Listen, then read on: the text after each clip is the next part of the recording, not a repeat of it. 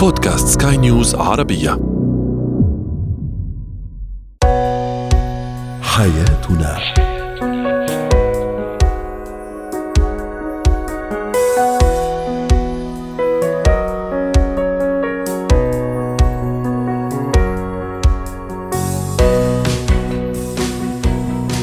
مستمعينا الكرام أهلا بكم معنا إلى حياتنا فضاؤكم اليومي الذي يعنى بشؤون الأسرة وباقي الشؤون الحياتية الأخرى والذي يمكنكم الاستماع إليه عبر منصة سكاي نيوز عربية dot com slash بودكاست وباقي منصات سكاي نيوز العربية الأخرى. شاركونا عبر رقم الواتساب 00971 561 88 ثلاثة.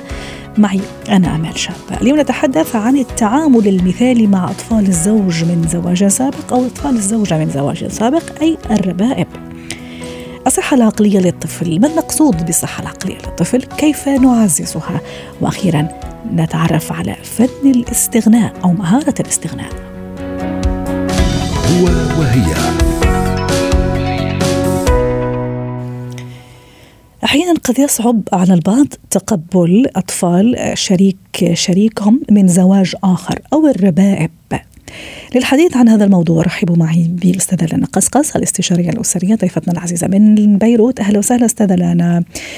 حين الظروف المواقف قد ممكن حالات الطلاق حالات الوفاة لا سمح الله أو الزواج الثاني تجعل الشخص يعني يتعامل مع ربائب اللي هم أطفال الزواج أو عفوا أطفال الزوج من زواج آخر أو أطفال الزوجة من زواج آخر وما عندهم ذنب الأطفال في الحقيقة. ولو عرفنا كذا بطريقة جميلة وبسيطه وسلسة التعامل معهم. أكيد الدنيا راح تكون جميلة وألطف وأسهل من ما يعتقد البعض. ما هو التعامل المثالي وكيف نتعامل بشكل مثالي وحنون؟ ما أقول أعوض مئة بالمئة لأنه ما في شيء يتعوض ما في أب يتعوض ولا في أم تتعوض لكن أقل شيء نكون إنسانيين ولطيفين مع هؤلاء الأطفال. نعم. بداية بدي أقول أنه اتخاذ قرار أني آخذ شريك عنده أطفال هو لحاله قرار منه هين ويجب التفكير فيه مليا ويجب أنه أنا أكون عارفة كل ال consequences يعني كل النتائج المترتبة على هذا القرار. وبالتالي بده يكون عندي جهوزية نفسية للتعامل مع أطفال الشريك إن كان شريك أو شريكة. وهون بداية بدي ركز على يعني على موضوع كثير مهم وهو توضيح الأدوار. أنا لما بدي فوت على عائلة فيها أطفال ما بدي أكون عم باخذ دور الأم لأنه ما دوري أم. دوري أنا زوجة الأب بتكون عندي مسؤوليات معينة عندي دور معين ولكن أنا بحياتي ما حكون عم باخذ دور الأم البيولوجية تاعيتهم إن كانت بعدها موجودة أو منها موجودة بحياتهم. فكثير مهم إني أوضح الادوار وكون عم بقول لهم بشكل صريح للأطفال إني أنا ماني امكم ولا حكون عم باخذ دور امكم ولا حكون عم باخذ مكانة امكم لأنه الأطفال بيكون عندهم قلق. انه هيدا الشخص الجديد اللي حيكون عم يجي إن كان أب ولا يعني ان كان زوجة الأب أو كان زوج الأم. عندهم قلق وهوس إنه أنا ما بدي أكون عم بعطي هيدي المكانه لهذا الشخص الثاني فكثير مهم التواصل المفتوح والمباشر بإني أكون عم بقول للطفل وأكد له إني أنا ما حكون عم باخذ هيدي المكانة واخذ هيدا الدور. ولو أنه أحيانا كزوج وزوجه يتمنى انه هذا الزوجة الجديدة بتكون بمقام أمهم أو هي تتمنى أنه هذا الزوج الجديد يكون بمقام أبوهم. عرفت كيف؟ ولو يعني ضمنيا يعني ولو أنه في الغاية الأساسية أنه يكون حنين عليهم أو تكون حنينه عليهم. عرفت كيف؟ بس إيه في الجانب الآخر ممكن نطمن الأطفال أنه إحنا مش جايين ناخذ دور ماما أو دور بابا. لكن في نفس الوقت نعطي هذا الاهتمام نعطي هالحنان ما نكون قاسيين ما نعمل مقارنات. بعدين لما يجونا نحن كمان أطفالنا البيولوجيين بين أطفالنا البيولوجيين وأطفال وربائبنا أستاذة لنا. أول شيء كمان أنت حضرتك حكيتي على موضوع الاتفاق أكون واضح أو واضحة مع هالربائب كمان نعم. أتصور أكون واضحة مع شريكي ومع زوجي أو مع زوجتي في هالموضوع. طبعا طبعا. هو هذا الموضوع لازم يكون أصلا ما قبل الزواج يعني ما قبل إني أنا أفوت بهذه العلاقة لازم تكون واضحة أو واضح مع الشريك الآخر بموضوع هذه العلاقة. أنا شو دوري تجاه هدول الأطفال؟ برجع بقول لك الأطفال عندهم قلق كثير كبير من إنه هذا الشخص حيكون عم يجي ياخذ مكان الأهل. وعشان هيك لازم نحن نكون عم نرد على هيدا الهاجس عند الطفل. ونكون عم نطمنه. ولكن هذا الشيء ما بيعني إني ما أكون نموذج إيجابي. ما بيعني إني أنا ما أكون مثل ما حضرتك ذكرتي إني أكون عم بميز بيني وبين أطفالي إذا أنا جبت أطفال بالمستقبل. ما يكون عندي حزم وحسم بموضوع الأمور والتصرفات اللي هي بتستلزم بعض القواعد وبعض التربية. اللي أنا بكون عم عم بعملها بحياتي إني أهتم بحياتهم إني أهتم بأنشطتهم إني أكون عم بحترم حدودهم وأعلمهم كيف يحترموا حدودي وحدودي مع أنا كشريك مع شريكي آه، إني أكون عم بصبر عليهم إني أعرف انه هدول الأطفال حيكونوا بمروا بتقلبات نفسية ومزاجية و صح. آه آه، آه، يعني حيكون عم بيصير عندهم تغير اجتماعي بحياتهم وهذا الشيء حيترتب على سلوكيات معينة. فهذا الشيء بيتطلب مني الصبر وبيتطلب مني إني اكون شخص داعم معهم. فهدول الأمور اللي مطلوبة مني إني اكون عم بحترمهم إني اكون عم بتسامح معهم إني ما أكون عم بضغط عليهم إني اكون عم بحاول قد ما فيي حافظ على التوازن بين علاقتي بشريكي وبين علاقة شريكي بأطفاله.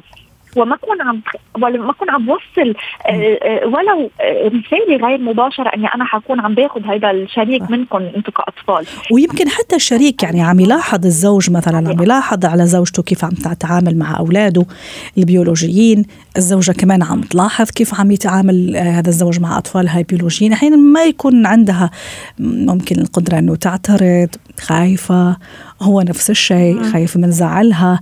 لكن جوا جوا أكيد يعني في كسرة في زعل في قلق. الفكرة أو القصد إذا فعلا كنت نموذج إيجابي كمان هذه راح تعزز العلاقة بيني وبين الطرف الآخر. طبعا. صحيح صحيح. والنقطة اللي ذكرتيها كثير مهمة عشان هيك أنا وقت اللي بدي فوت بعلاقة فيها شريك آخر آه، فيها أطفال لشريك الثاني بدي يكون عاملة تقبل لهدول الأطفال قبل ما أروح على هذا البيت.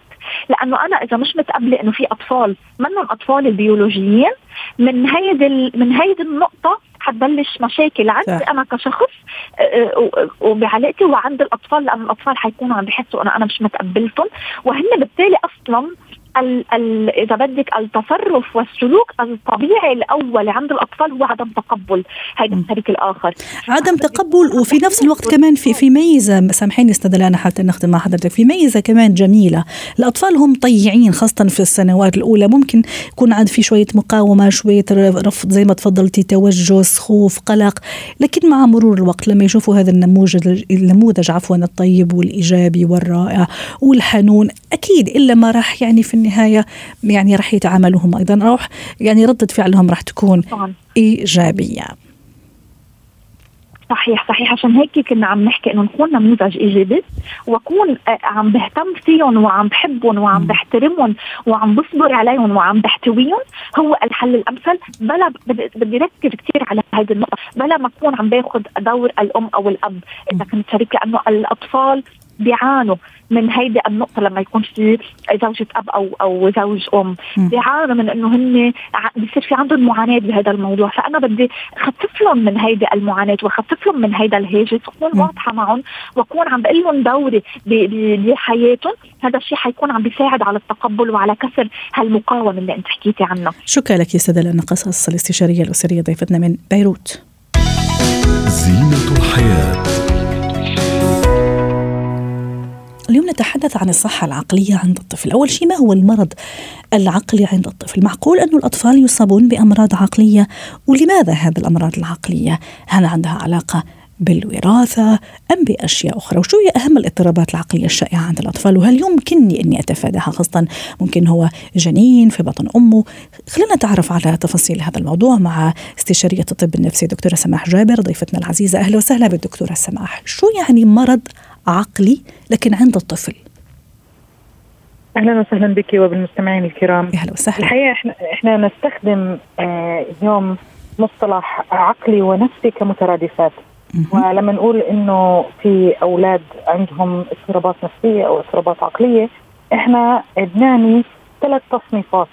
اولا التأخر التطوري والاعاقات الذهنية. ثانيا الاضطرابات الوجدانية.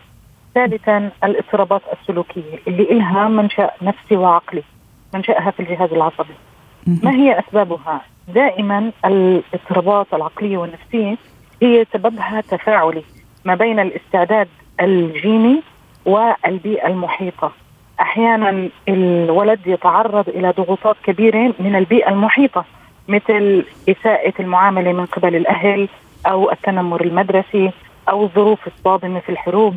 وهذا بيفعل جينات معينة موجودة في آه في جهازه العصبي. اللي تكون هي اوريدي عندها الاستعداد يعني عنده الاستعداد نعم. لهذا الموضوع. نعم. فينشأ فينشأ هذه المشكلات. اللي بيميز الطفل عن البالغ م. هو آه، إنه دماغه لا يزال في مرحلة النمو فهو أكثر تاثرا من البالغ بالبيئة المحيطة وبطريقة التربية وبالمدرسة وبالصدمات. اللي اللي ناتجه عن الحروب أو إساءة المعاملة أو الاستغلال. وأيضا الطفل ما عنده آه، آه، آليات دفاع كافية كالبالغ. نعم. فدفاعاته عن نفسه بتكون أضعف. وعشان هيك بيعتبر دماغه يعني أكثر هشاشة من آه، دماغ الإنسان اللي تطور وبلغ ونضج. وبيكون لنا اهتمام خاص بالصحة النفسية للأطفال. دكتورة سماح في علامات تحذيرية للمرض العقلي عند الطفل يعني أول ما ممكن تبين علامة اثنين أكثر أعرف أنه هذا الطفل زي ما تفضلتي حضرتك هو مهدد وقد يكون ضحية لهذا النوع من من الأمراض العقلية. طبعا كل كل اضطراب له علامات التحديديه الخاصة فيه، هلأ الاضطرابات التطورية بتبين من عمر كثير صغير. يعني من أحيانا بتبين إنه عنده تأخر من الأشهر الأولى. التوحد يتم تشخيصه من عمر سنة ونص لثلاث سنوات. آه، على سبيل المثال الاضطرابات اللي لها علاقة بالحركة المفرطة وقلة الانتباه بتبين برضه ما قبل ست سنوات على سبيل المثال. ال ال في الاضطرابات الوجدانية والعاطفية والسلوكية بتبين شوي بعد هذا الجيل. الأطفال أيضا ممكن أن يصابوا بالقلق وبالاكتئاب. أيوة. ممكن يصابوا مثلا بانفصام الشخصية سكيزوفرينيا ذهان إصاب نعم نعم. نادر إنه يصاب الطفل ولكن ممكن. آه وفي الغالب هاي الأمراض بتظهر أكثر ما بين عمر 18 ل 25 لكن في حالات آه نادرة ممكن إنه تظهر إرهاصاتها الأولى ما بعد البلوغ. ممكن إنه نشوفها الحقيقة نحن نهتم اهتماما كبيرا بالصحة النفسية للأطفال لأنه الأمراض النفسية للبالغين يتم آه، التعرف على إرهاصاتها الأولى ما قبل عمر 14 يعني أه. الفصام وثنائي القطبية والقلق والاكتئاب ممكن 50% من الناس اللي مكتوب لهم إنه يكون عندهم هذه الاضطرابات فيما بعد ممكن التعرف عليها ما قبل عمر 14 وكيف اتعرف عليها دكتورة؟ مشان هيك اسال شو هي العلامات اللي متى ما تظهر يعني أبلش أشك ممكن يعني أروح أسرع بطفلي لأقرب دكتور أمراض عقلية صحة نفسية عقلية حتى ممكن إنقاذ ما يمكن إنقاذه. وهل فعلا ممكن أنا أنقذ الموضوع؟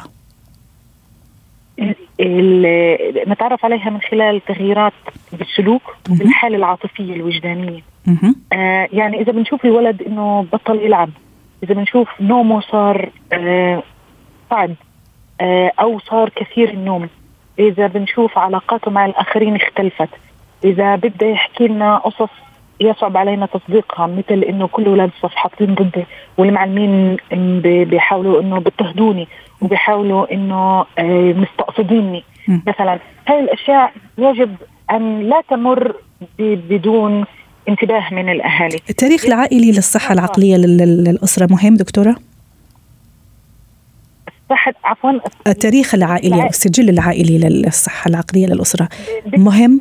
زي ما حكينا إنه هي أحد مصادرها هو جيني. الجينات نحن نرثها عن الأهل. أنا اللي قصدته دكتورة يعني راح أبسط أكثر. مثلا إذا حسيت إنه في هالاضطرابات اللي حضرتك ذكرتيها وأنا already عارفة مثلا إنه أحد من أفراد الأسرة ممكن مقربين ولا شوي بعيدين إيه عنده مشكلة. شيزوفرينيا آه، ذهان آه، ثنائية القطب. هل لازم فعلا أخذها بعين الاعتبار ولا ما في داعي كثير للقلق؟ لا هلأ إذا كان لدينا آه طفل أو شاب صغير عنده علامات تغير سلوكي وعاطفي وفي علاقاته زائد عنده تاريخ عائلي لمرض نفسي م. نحن نهتم بشكل أكبر جميل. لأنه التاريخ العائلي هو بيعطينا فكرة عن أيوة. التكوين الجيني لهذا الطفل م. لكن هذا لا يعني إنه أي واحد عنده تاريخ عائلي هو عرضة للإصابة زي ما حكينا هو تفاعل ما بين الاستعداد الجيني وظروف الحياة الضاغطة اللي ممكن أن تكشف عن آه، آه، الإصابة بهذه الاضطرابات وكمان لا نستهين بالأحداث الصادمة صح. الأحداث الصادمة ممكن حتى في غياب في غياب آه، تاريخ عائلي واستعداد جيني ممكن أن يكون لها أثر نفسي كبير جدا على هذا الطفل. دكتورة وهو جنين وممكن كمان الآن مع التطور العلمي وحتى الذكاء الاصطناعي الآن دخل على الخط الموضوع العلمي والطبي. ممكن أكتشف هالأمر حتى أبكر حتى هو جنين؟ ممكن تأخر العقلي لا نستطيع الكشف عن الأمراض النفسية. من لم يكون جنين حتى الآن. ولكن بعض المتلازمات لا اقصد انه تاخر النمو العقلي مثلا دكتورة. نعم نعم أي. نعم. إذا كان في آه، تأخر تطوري آه، وإعاقات أيوه هذا ذهنية ممكن إنه نكشف عن بعض المتلازمات اللي فيها هاي العناصر من إذا كان جنين. يعني بنعرف إنه الإنسان ممكن أن نكشف عن متلازمات ويكون واحد من أعراض هذه المتلازمات آه، قصور عقلي تطوري. جميل. دكتورة حتى أختم معك اليوم على خير. كيف أعزز الصحة العقلية لطفلي؟ كيف أخليه في منأى عن أو بمنأى عن كل هذه المشاكل؟ كيف أحميه حتى قبل وقوعها؟ إلى حد ما نستطيع التدخل بتوفير والدية سليمة لهؤلاء الأبناء. حتى في وجود مشاكل وفي عدم وجود مشاكل زي ما حكينا الطفل يتأثر كثيرا في البيئة. ضمان والدية سليمة علاقة سليمة ما بين الأبوين والطفل. الحفاظ على روتين منع الاستغلال والإساءة عن الطفل. وإبعاده عن الأجواء اللي فيها تنمر خارج المنزل هي ما نستطيع ضمانه لأبنائنا. والمتابعة كمان دكتوره دكتوره دكتورة سمح المتابعة كثير ضروري أحيانا للأسف للأسف الشديد كمان في ثقافة العيب وثقافة مدري إيش والمجتمع والجيران رح يعرفوا إنه بنتي مريضة عندها تأخر وممكن ما راح تتزوج لما تصير صبية. ما عرفتي هالشويه الثقافة اللي يعني نقصت شوي لكن بعدها موجودة. الفكرة إني أتابع يعني أسأل أدور اخذه أو اخذها عند دكتور عقلي نفسي. تأخر في المتابعة الطبية إن لزم أيوه يعني هذا تصور كثير ضروري وهذه رسالتنا كمان اليوم دكتورة آه، سماح إنه المتابعة ثم المتابعة والوقاية خير من من العلاج دائما حتى في مواضيع الصحة النفسية والعقلية بل بالعكس هي ضرورية أكثر لأنه أحيانا ما بتبين مش زي الأعراض الأخرى مثلا صداع آه، رشح سعال هذه أشياء يعني بتبين لكن الأمراض النفسية والعقلية أحيانا تكون خفية وما تبان إلا بعد سنوات. شكرا لك دكتورة سماح جابر استشارية الطب النفسي. أسعدتينا وأتمنى لك أوقات سعيدة. مهارات الحياة. اليوم نتعرف على مهارة آه، يعني يتقنها البعض ولا يتقنها البعض الآخر مهارة الاستغناء. شو يعني الاستغناء؟ نحكي أو نقصد بالاستغناء والإستغناء. عن المواقف السلبية عن السلوكيات المضرة عن الأشخاص كمان السلبيين. وحين يعني نعتقد خطأ أنه إذا استغنينا عنهم حياتنا رح تتدمر الأشخاص. أو إذا استغنينا عن سلوكيات معينة رح نزعل رح نتعب رح يصيبنا نوع من القلق والاكتئاب. لكن في الحقيقة لا. في هذه مهارة لازم واحد يتعلمها اللي هي مهارة الاستغناء. رحبوا معي بدكتورة سلوى عفيفي مدربة مهارات حياة. سعد أوقاتك دكتورة سلوى. شو آخر شيء استغنيتي عنه؟ وشوية هيك قاومتي لكن في النهاية استغنيتي.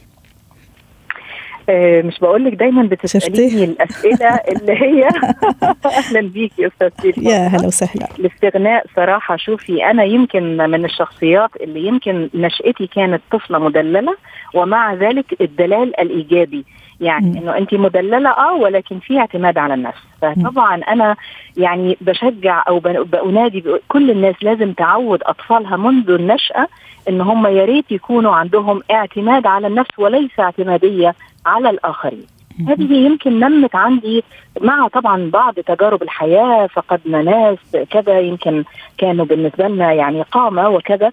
آه، فهنا آه، نقطة نقطة أساسية تلعب دور في في الإمكانية أو التمكن من الاستغناء وهو طبعا الإيمان بالله والثقة بالله. الشيء الثاني أو النقطة الثانية هي الثقة في قدرتي أني أنا لو بذلت هذا المجهود أستطيع أن أفعل ذلك مع الإيمان تماما آه، بالهدف اللي أنا أسير في, في اتجاهه. وفي نفس الوقت أيضا آه، التطوير المستمر لذاتي ولمهاراتي ولإمكاناتي حتى لا أعجز في يوم من الأيام أو آه، يعني إني أنا فعلا أكون آه، يعني أنا ضد المقولة اللي يقول لك فلان هو my backbone أو آه، يعني عمودي الفقري أو ظهري أو سندي. إنه لو راح ولو راحت أنا ما أدري شو رح يصير لي إنه رح أتدمر و... اضيع لأن صح صح. طبعا فلازم يعني دكتورة في في هذا السياق معلش العقل الواعي أو عفوا اللاواعي اللاوعي لاي درجة يعني يكون يعني يعني جدا عميرة وغنى صراحة نكون منتبهين. لا في النهاية ممكن نستغني عن أشياء وعادي وما ما عندنا إلا العافية يعني أمورنا طيبة. قصدي الحين العقل اللاواعي يلعب على هذا الموضوع صح؟ آه طبعا العقل اللاواعي هو وظيفته هو حمايتنا مم. حمايتنا واستمرارنا آه، في البقاء على وجه الأرض يعني مم. هو علشان كده في أشياء لا شعورية بتحصل أو تلقائية بتحصل بتحصل ردود أفعال لحماية الإنسان مم. من ضمن هذه الأشياء إنه لما بت بتكوني مثلا بتفكري مجرد فكرة سواء في شيء جديد أو في فكرة إنه تستغني عن شخص أو تفقدي لا قدر الله شيء معين مم. العقل اللاواعي بيديلك ردود لحمايتك قد تكون تعجيزية قد أو يعطيك سيناريوهات كذا يعني مظلمة و... أيوه صح. طبعا سيناريوهات إني لا أنا مش هقدر أنا حموت بعد فلان أو أنا حموت لو تركت الشغل أو أنا حموت لو فقدت كذا. على طول يحسسك بالغلط لأنه هو عايز الراحة. ال comfort zone. لابد أن نحول كل ما هو لا واعي وسلبي إلى إرادي. يعني عارفة إحنا في في علوم النفس والتطوير الشخصية بنسمي العقل اللاواعي هو كأنه بنشبهه بالفيل. حيوان الفيل حيوان ضخم جدا. ونشبه العقل الواعي بالفأر الصغير. تخيلي في الحجم. ومع ذلك يمكن لهذا الفأر الصغير أن يسير وهو ليكون القائد لهذا الفيل. اذا لو إحنا على فكرة ده تشبيه حقيقي يعني. عم بحاول أركز وهيك أتخيل نعم. الموقف. هو صح يبدو العقل اللاواعي يبدو بقدرته الاستيعابيه كثيرة جدا من استيعاب الصور والذكريات والمشاعر وذاكرته أقوى على فكرة وأطول. مم. ومع ذلك إذا أراد الإنسان أن يسير عقله الواعي ويكون هو القائد يستطيع. لذلك التغيير الحقيقي يحدث لتغيير العادات تغيير الأفكار يحدث من الداخل. صح اذا لابد أن نغير السوفت وير يعني أو اللي هو العقل اللاواعي فعلا نغير من أفكاره ونخاطبه باللغة التي يفهمها. نخاطبه باللغة الإيجابية، نخاطبه بالصور. واللغة الآنية كمان نخاطبه باللغة الآنية أنه مثلا أنا استغنيت عن فلان أو على العادة الفلانية أو على السلوك الفلاني، يعني اللغة الآنية كمان هذه كثير مهمة الآن والحين يعني. هذه اللغة اللي يفهمها العقل آه، اللاواعي. اللغة اللي يفهمها. يعني لو قلت لك مثلا كلمي عقلك عقل اللاواعي بالنفي مثلا. قلت لك فكري مثلا في تفاحة زرقاء. لا هو سيفكر في تفاحة مثلا زرقاء. م. ليه؟ لأنه هو لا يفهم لغة النفي. صح. حتى لما نقول مثلا إني أنا آه، أمرن نفسي على عادة معينة ما أقولش هحاول. لا سأفعل. صح. ونخاطب نفسنا بالحاضر فعلا أو المستقبل كما لو كان وأتخيل المستقبل لو حدث هذا الشيء. إن شاء الله يكون مستقبل جميل مستقبل رائع لكل عم يسمعنا وأشياء حلوة وجميلة والاستغناء عن الأشياء السلبية بكل يسر وسهولة. شكرا لك دكتورة سلوى عفيفي أسعدتيني اليوم ضيفتي من القاهرة.